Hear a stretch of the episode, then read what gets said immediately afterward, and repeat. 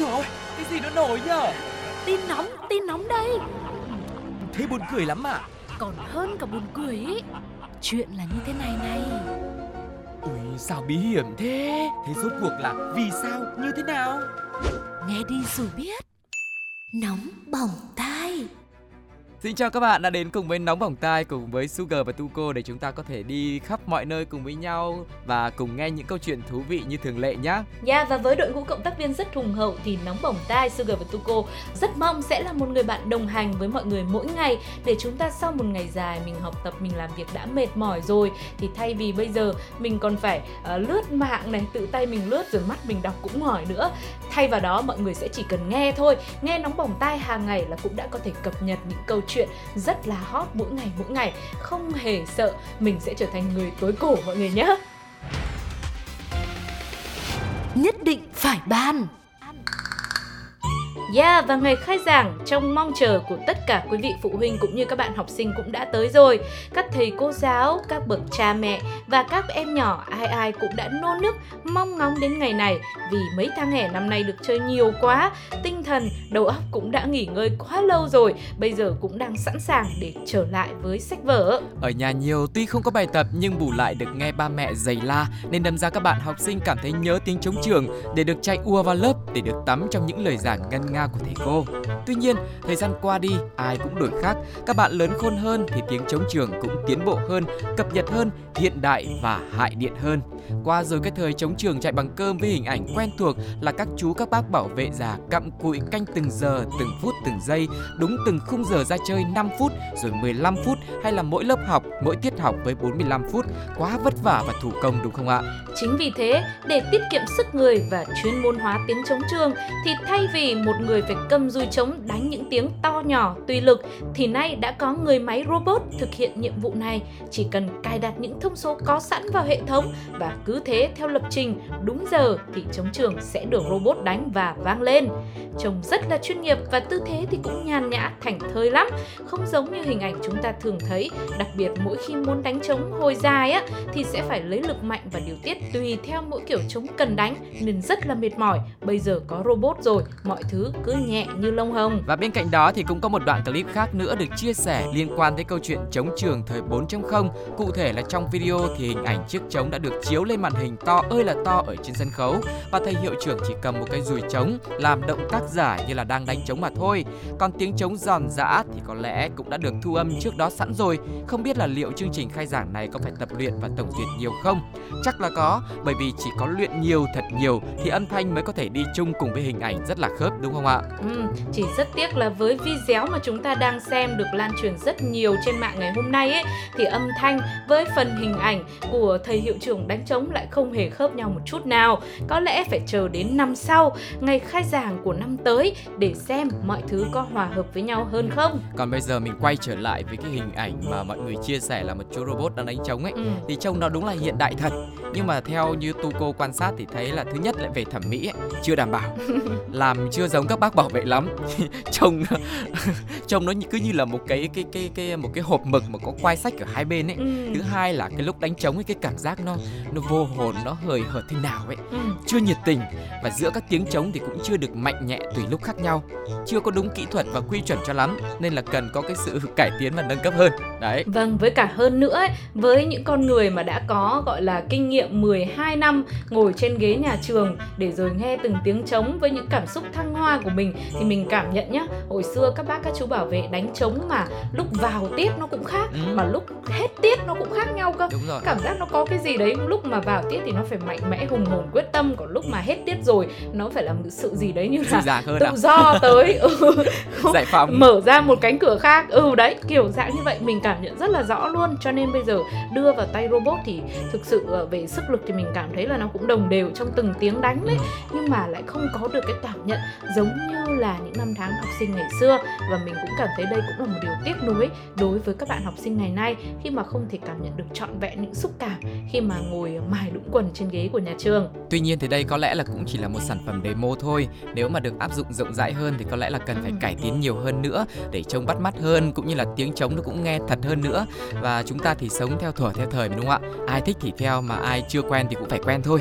Chỉ mong là các nhà trường nếu mà áp dụng thì cũng có những cái phương án dự phòng trong các trường hợp mà máy móc bị lỗi này, hết pin hay là mất điện chẳng hạn. Nếu không lỡ mà học mấy tiếng đồng hồ chẳng có trống thì không lẽ cô trò lại cứ ngồi học mãi đúng không ạ? Ừ, tự nhiên nghe lại cũng thấy nhức cái đầu rồi đó.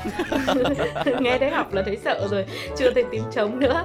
Vậy thì với câu chuyện này của ngày khai giảng hôm nay, cộng đồng mạng đã có những bình luận như thế nào? Sugar và Tuko xin mời mọi người cùng lắng nghe thử nhé.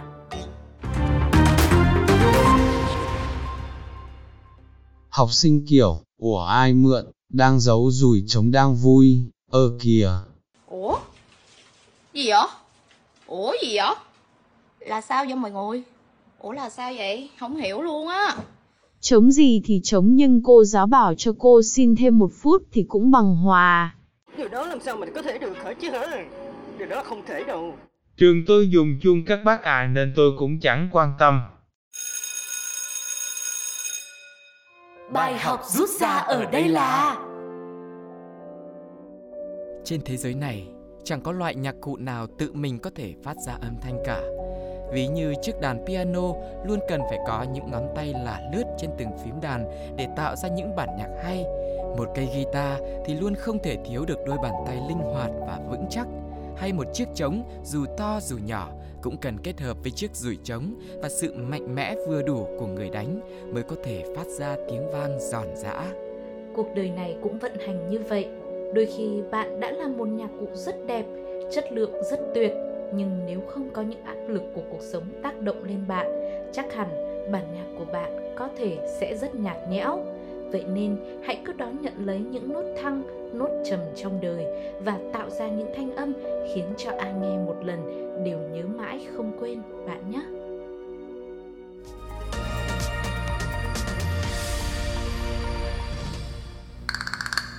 Nếu là một tay thợ săn thì công việc của họ là đi săn mồi, một tay chơi hàng hiệu thì sẽ thích săn đồ hiếm và đắt tiền, một streamer thì sẽ thích mình có cơ thể săn chắc, còn nếu là một lập trình viên cao thủ thì sẽ thích săn lỗ hồng bảo mật những ông lớn công nghệ.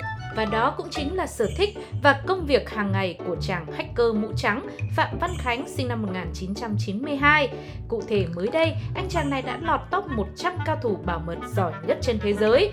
Vào năm 2010 thì anh là thủ khoa đầu vào của trường Đại học Bách Khoa với 29,5 điểm. Và 3 năm liên tiếp 2019, 2020, 2021, Khánh đã lọt vào top 100 chuyên gia bảo mật hàng đầu thế giới do Microsoft vinh danh.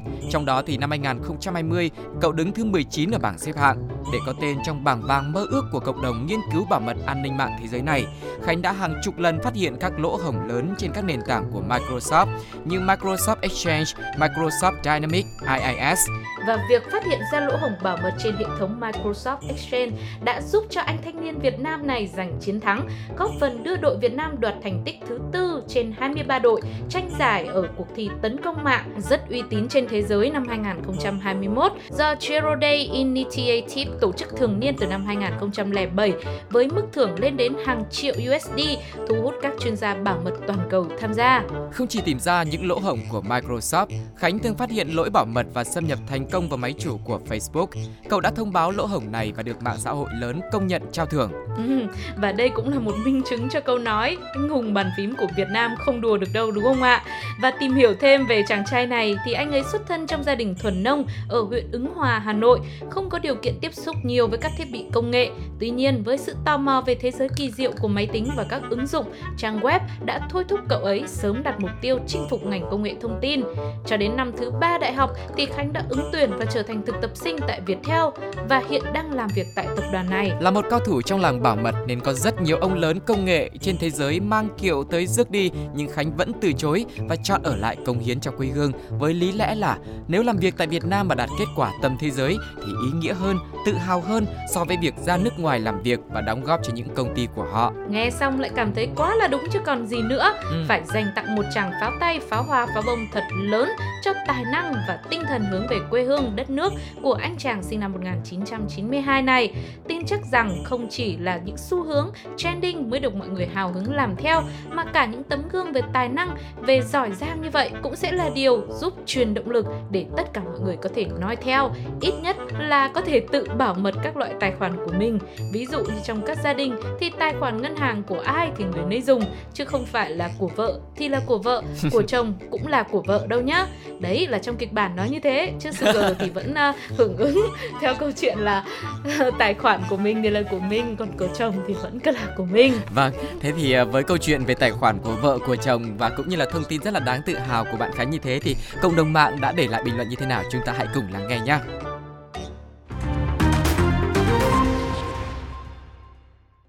Nghe được tin này thì bữa cơm gia đình tôi tối nay lại lục đục rồi đây. Học riết nhiều cái thấy mệt ghê, chẳng muốn nói. Dù thế nào thì lấy vợ xong cũng phải nộp hết tiền lương cho vợ thôi cao thủ ơi.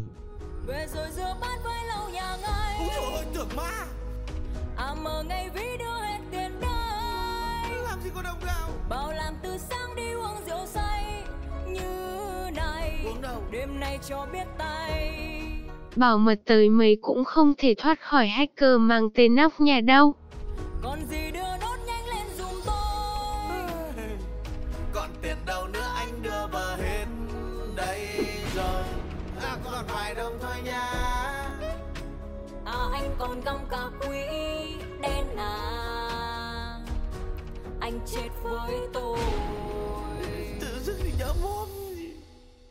Bài học rút ra ở đây là Mọi việc trên đời này đều có một bí mật riêng của nó. Quan trọng là bạn có tò mò và muốn khám phá hay không thôi.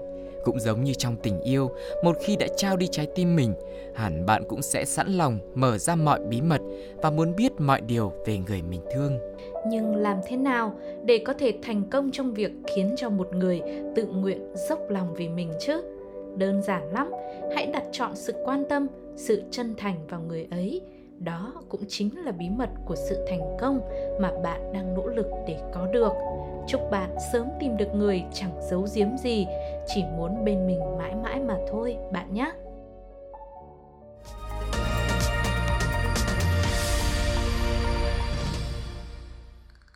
Giữa thời buổi bão giá như thế này, thực sự siêu năng lực nào cũng không thể bằng được với siêu năng lực ra điêu, mặc cả và chốt đơn cực đỉnh của các bà các mẹ mỗi khi đi chợ. Ai mà chẳng có một lần hí hửng nhưng rồi lại ăn ngay một gáo nước lạnh bởi vì cái áo mình mất tới 2-3 tiếng đồng hồ để mua được với giá giảm có khoảng 20k mà thôi. Để rồi ngày hôm sau khi mẹ ra trận thì với số tiền mình bỏ ra lại sắm hẳn được 3 chiếc áo như thế. Ôi còn gì nữa đâu mà khóc với sâu. Và mới đây, anh hàng xóm của chị chủ tiệm hoa trang trí đám cưới cho cô dâu họ Tô ở Lạc Dương, Trung Quốc đã kể lại một câu chuyện về một cái deal cực kỳ bất ngờ mà cô nàng đã đưa ra cho em trai của mình. Cụ thể, chị gái này muốn tổ chức một đám cưới có một không hai, không ai muốn giống nên đã chuẩn bị rất nhiều thứ, nào váy cưới lộng lẫy, nào tiệc cưới xa hoa, nào nhẫn cưới lấp lánh, hoa tươi ngập tràn. Thế nhưng sao vẫn cứ thiếu thiếu điều gì đó? Nghĩ ngợi một lúc thì cô nàng này nhận ra, à, phải có thiên thần tình yêu để chắp cánh cho tình cảm của vợ chồng mình được thăng hoa tung bay, hạnh phúc mãi mãi về sau chứ. Tuy nhiên, nếu chỉ là thiên thần bình thường thì nó lại quá bình thường. Ngay sau đó, nhớ lại những kỹ năng chốt đơn của mẹ, cô nàng đã thực hành khả năng của bản thân với em trai. Lúc đầu, cô ra giá để em trai mặc váy thiên thần trong đám cưới với mức phí là tiền bạc quan trọng gì, tình cảm mới đáng quý. Em trai thì lại thương yêu chị quá, mỗi tội là cũng thừa hưởng được gen thương lượng của mẹ nên anh chàng ngay lập tức là say no. Trao đổi qua lại một lúc thì thật may mắn là chàng trai này đã chốt đơn lần đầu tiên trong đời mặc váy thiên thần của mình với cái giá nhận lại là một chiếc quả táo cắn dở đời mới. Và cứ thế, đám cưới diễn ra đầy cảm xúc và thành công mỹ mãn. Điểm nhấn đương nhiên cũng nằm ở màn xuất hiện của một nam thanh niên vạm vỡ, mặc váy thiên thần màu trắng, sau lưng có đôi cánh lớn, trên đầu đội chiếc băng đồ lông chim, tay thì cầm gậy thần tiên bước chậm chậm về phía cô dâu với vẻ mặt ngượng ngùng.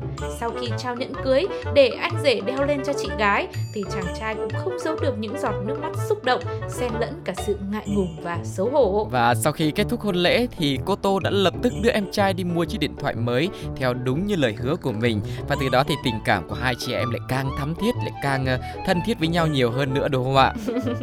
Nhưng mà này, nghe xong chuyện này thì mình thấy kể ra chị gái cũng ờ, chút điêu hơi kém. Ừ. Đáng ra là mình phải lên giá từ từ thôi. Ừ. Tức là từ cái chỗ tiền bạc không quan trọng gì, tức là không có đồng nào ấy thì mình có thể là lên ờ, cái quả táo còn nguyên thôi. Ừ. Chứ chưa gì đã đến cái quả cắn dở luôn thì anh này anh đồng ý là cũng phải rồi. Ừ, cũng có thể là bởi vì là đây là một món quà mà người chị muốn tặng cho người em trai của mình Ừ. nhưng mà phải đưa ra một thử thách coi như là cũng có qua có lại để cho thằng em của mình nó đỡ áy náy mà À thôi không ai này đâu chị ơi Chị mưa thì chị cứ mưa đi Chị cứ sấm chớp làm gì Tự nhiên lại lại bắt à, anh ấy mặc váy thiên thần như thế Nhưng mà quả thực là à, Đây cũng sẽ là một điều khiến cho mọi người xem Thì cảm thấy cuộc sống này có rất nhiều điều dễ thương và nhẹ nhàng Ừ. Mọi thứ nếu mà chúng ta cứ à, linh hoạt như vậy thôi Thì biết đâu à, cái mọi điều nó lại trở nên dễ dàng hơn bao giờ hết Và, và không biết là cộng đồng mạng đã chia sẻ như thế nào về câu chuyện về anh em trai mặc váy cho đám cưới của người chị như thế này Chúng ta hãy cùng nghe nhé Đám cưới xong xuôi mà không có điện thoại chắc trầm cảm luôn hu hu. Không biết nữa, không biết nữa, không, không có nhớ. Kẹo này thơm ngon mời bạn ăn nha, mời tôi tôi cũng ăn luôn. Thơm ngon mời bạn ăn nha, tôi đây không chờ bạn nữa, giờ tôi ăn liền. Ăn nha.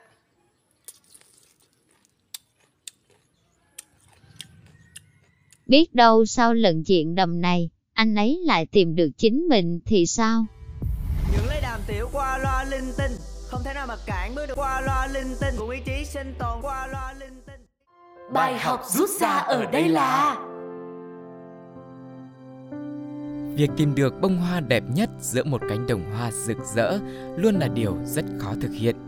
Có lẽ là do có quá nhiều bông đẹp, chọn thế nào cũng sợ nhỡ đâu bông hoa mình lựa lại chưa phải hoàn hảo nhất thì sao? Thế nhưng bạn biết không, mỗi người đều có tiêu chuẩn đẹp của riêng mình.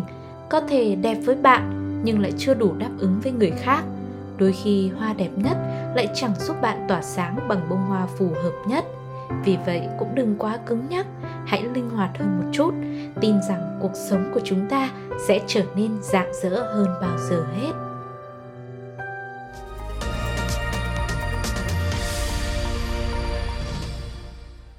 Quý vị và các bạn thân mến, chúng ta vừa nghe xong những câu chuyện của Nóng Bỏng Tai và đúng như vậy, mỗi một câu chuyện lại có một màu sắc khác nhau như chính cuộc sống của chúng ta vậy Như một vườn hoa với rất nhiều những màu sắc và những điều rất là thú vị phải không ạ? Yeah, và hôm nay thì là ngày khai giảng, một năm học mới đã chuẩn bị bắt đầu, sẵn sàng để cùng với chúng ta trên những hành trình học tập phía trước rồi. Chỉ hy vọng rằng với mỗi ngày làm việc, học tập hay thậm chí chỉ là có đi chơi thôi, mệt mỏi thì mọi người cũng đừng quên là đồng hành với nóng bỏng tai mỗi ngày trên ứng dụng FPT Play và theo dõi những câu chuyện hấp dẫn khác nữa trên fanpage Nhé. Còn bây giờ thì Tuko và Sugar xin nói lời chào tạm biệt tới tất cả mọi người nhé Bye bye, bye. Ôi dồi ôi, cái gì nó nổi nhở? Tin nóng, tin nóng đây Thế buồn cười lắm à? Còn hơn cả buồn cười ý Chuyện là như thế này này Ui, sao bí hiểm thế? Thế rốt cuộc là vì sao, như thế nào? Nghe đi rồi biết Nóng bỏng tai